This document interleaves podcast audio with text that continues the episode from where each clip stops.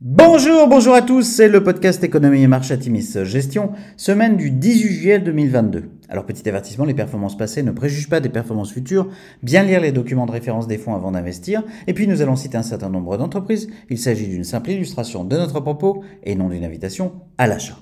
Alors cette semaine nous avons titré Est-ce déjà dans les cours? C'est une semaine complexe sur les marchés globaux. Le chiffre le plus attendu de la semaine était l'inflation US, le CPI. À 9,1%, ce chiffre a nettement dépassé les attentes et a conduit les stratégistes à anticiper une prochaine hausse des taux directeurs US au-delà des 75 points de base attendus. Conséquence directe, l'euro a perdu à nouveau 0,95% sur la semaine pour atteindre la parité, un niveau inconnu depuis 2002. Nous attendions avec impatience les premiers résultats d'entreprise du deuxième trimestre 2022. PepsiCo a publié des chiffres au-dessus des attentes et relevé ses prévisions. Les résultats des grandes banques américaines ont en revanche été contrastés. JP Morgan et Morgan Stanley ont publié des, chiffres en dessous des attentes en raison d'une activité de banque d'investissement en net retrait après le boom de 2021.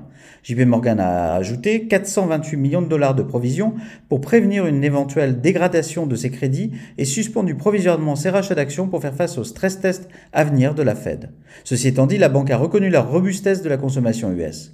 De son côté, Citigroup a publié au-dessus des attentes, rassurant quant à la santé globale du secteur.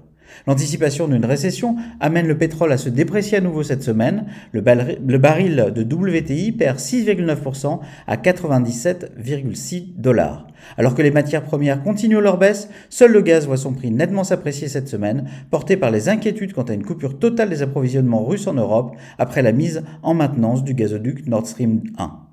Vendredi, des commentaires de Fred Waller gouverneur de la Fed soutenant une hausse de 75 points de base des taux directeurs et des ventes de détail US en hausse de 1% ont contribué à une forte reprise des indices. Sur la semaine, le CAC 40 gagne 0,1%, le SP 500 perd 0,9% et le Nasdaq perd 1,6%. Alors du côté des sociétés, bonne publication trimestrielle pour PepsiCo, le groupe affiche une croissance organique solide à plus 13%, loin devant le consensus à 7,4%.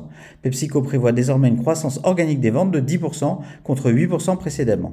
JP Morgan déçoit, l'activité de banque d'investissement est en net retrait après le boom de 2021. Morgan a ajouté 428 millions de dollars de provisions pour prévenir une éventuelle dégradation de ses crédits et suspendu provisoirement ses rachats d'actions pour répondre aux exigences de fonds propres des futurs stress tests de la Fed. Le groupe finit son trimestre avec un bénéfice par action de 2,76 dollars contre 2,91 dollars anticipés par le marché.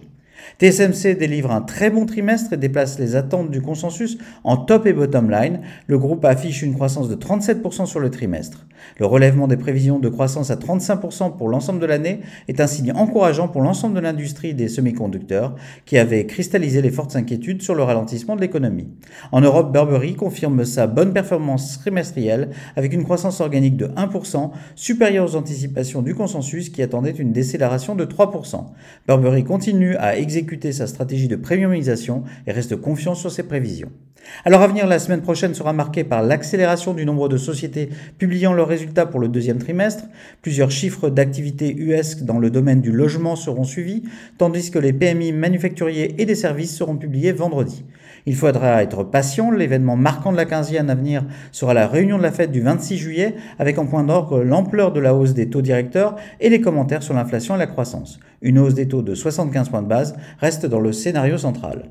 Au-delà des résultats en tant que tels des entreprises, les commentaires des équipes de management seront particulièrement analysés à un moment où les marchés anticipent une entrée en récession.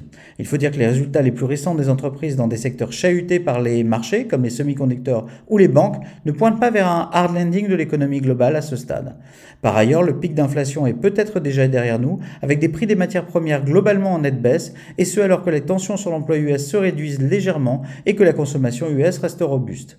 Une des grandes inconnues de l'équation globale reste la guerre en Ukraine et ses conséquences, notamment sur l'économie européenne. En Europe toujours, le départ de Boris Johnson au Royaume-Uni et surtout la crise politique en Italie avec les démissions de Mario Draghi sont des facteurs indéniables d'instabilité.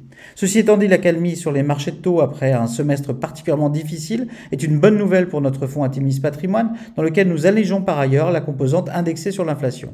Du côté des entreprises, les derniers chiffres confirment qu'il ne fallait pas capituler. Notre mouvement de reconcentration vers la valeur de croissance selon nous les plus solides nous rend relativement confiants dans un contexte, il est vrai, particulièrement difficile à décrypter. Et si une bonne partie des mauvaises nouvelles étaient déjà dans les cours C'est la question que nous pouvons nous poser dorénavant. Nous vous souhaitons une excellente une excellente semaine à tous